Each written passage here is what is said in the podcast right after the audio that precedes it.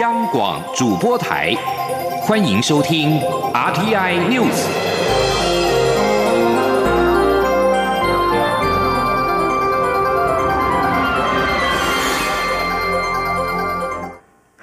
各位好，我是张旭华，欢迎收听这节央广主播台提供给您的 RTI News。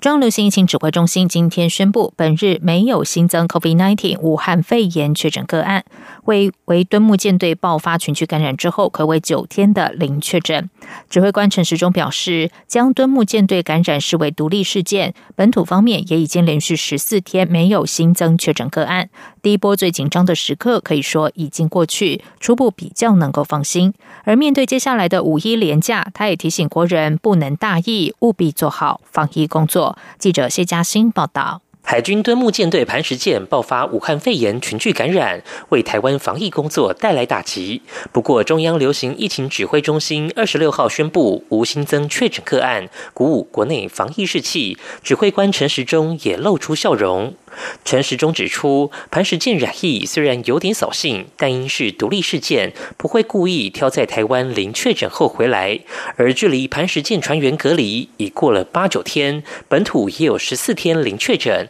首波最紧张的时刻已经过去，他说：“十七号召回，应该到十八号就开始都进入到我们的检疫所，紧一点算有八天呐，松一点算有九天，可以说我们第一波最紧张的时候，可以说已经过去了。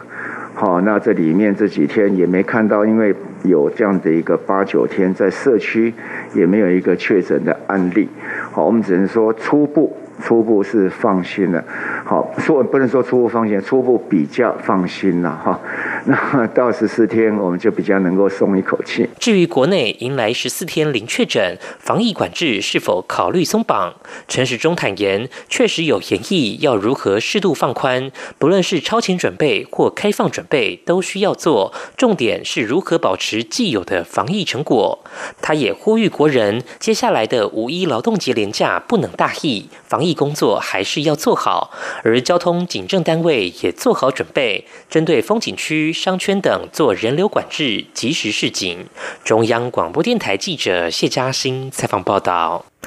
印度撤侨专机成型，在外交部和驻印度代表处的安排之下，与世界台湾商会联合总会等台商组织协商之后，决定租用华航专机，于五月四号晚间七点，在印度新德里搭载南亚台商和台侨返台。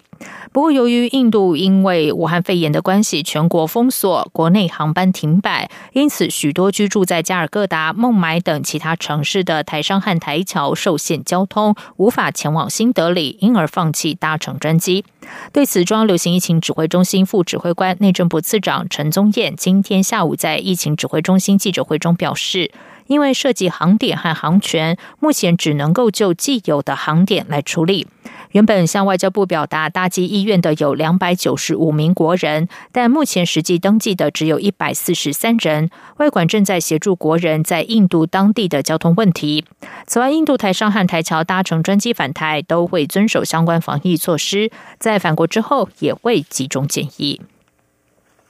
接下来关心的是，台北林森北路钱柜 KTV 今天上午经传火警，目前已经造成五死两人命危。台北市消防局表示，起火点位于五楼，初勘现场当时正在进行电梯整修，但五项消防设备却全部都被关闭，是严重的人为疏失。台北市长柯文哲说，目前先鉴定原因，救治伤患，等到厘清责任之后，要罚再罚。记者刘品希报道。台北市林森北路钱柜 KTV，二十六号上午十点五十七分发生大火，消防局共派出数十辆消防车与救护车出动，超过百人到场灌救。火势在十一点三十分扑灭，但仍不幸造成多人死伤。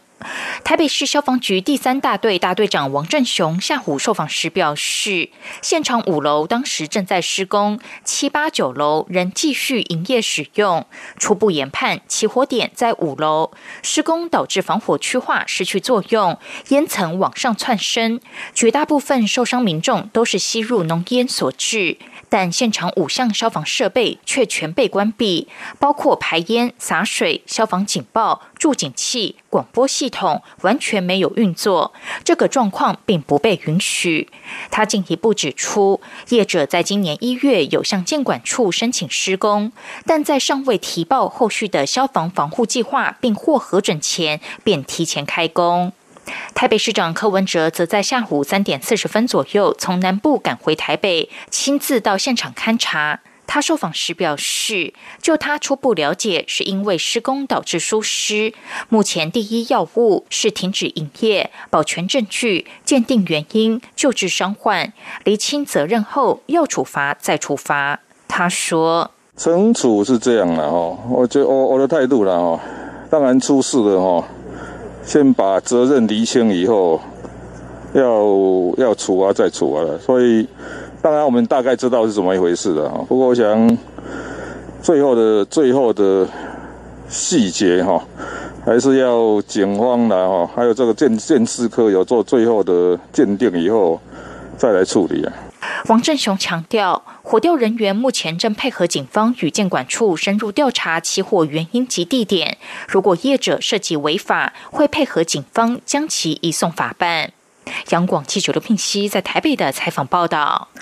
对于钱柜 KTV 林森店发生火灾造成伤亡，钱柜发布声明表示歉意，将负起应负的责任。钱柜说明已经启动内部紧急检查作业，全面检视旗下各 KTV 相关消防设备和逃生设施，避免类似的意外再次发生。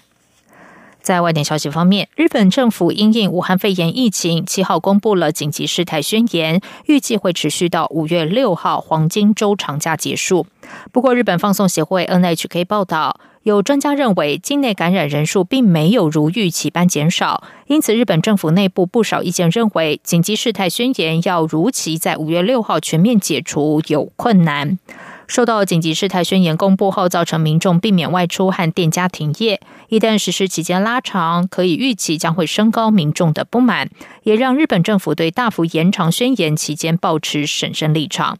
目前正值日本一年一度的黄金周长假，青森县红前市长樱田宏罕见的呼吁民众不要上传分享现场的樱花照片。目前是目的是为了避免让大量的赏樱游客见照即来，造成疫情扩散。另外，在韩国。韩国的中央防疫对策本部表示，截至今天凌晨的零点，今年先前已经痊愈、解除隔离的武汉肺炎患者累计两百六十三例二度确诊，但尚未出现二次感染的状况。韩联社报道，中央防疫对策本部长郑银进今天在记者会上表示，目前正在进行病毒培养检测，并针对二度确诊患者接触时持续的进行追踪管理，确认是否发生二次感染状况。郑银静说，将会根据对二度确诊者调查结果判断传染性风险，征询专家意见之后，再调整普筛或是解除隔离管制、管理强化等等的措施。武汉肺炎疫情全球延烧，日本媒体报道，中国并没有因此减弱军事挑衅，让日本和美国倍感危机，分别在海空方面进行共同训练。日本读卖新闻报道，疫情全球延烧之际，中国对日本周边的军事挑衅依旧持续。根据日本政府防卫省和海上保安厅的统计，今年一月到三月，总共有两百八十九艘中国公务船进入钓鱼台列屿周边海域，比去年同期增加百分之五十七。日本航空自卫队为因应可能侵犯领空的中国航机，一月到三月共紧急起飞一百五十二次，维持过去的高水准。由于美国部署在太平洋的罗斯福号航空母舰群发生群聚感染，日本自卫队为避免感染，目前也暂停部分和美军的部队交流训练。而在这样的情况之下，美日两国都对中国接二连三的挑衅行为倍感危机。日本航空自卫队 F 十五战机等共十五架军机，二十二号和来自美国的 B one 轰炸机等五架军机，在日本海和冲绳周边空域实施训练。海上自卫队护卫舰署和美国美军两栖突击舰美利坚号十号到十一号在东海进行共同训练，展现出在日本周边海域的及时反应能力。以上央广主播台，谢谢收听，这里是中央广播电台台湾之音。这里是中央广播电台台湾之音。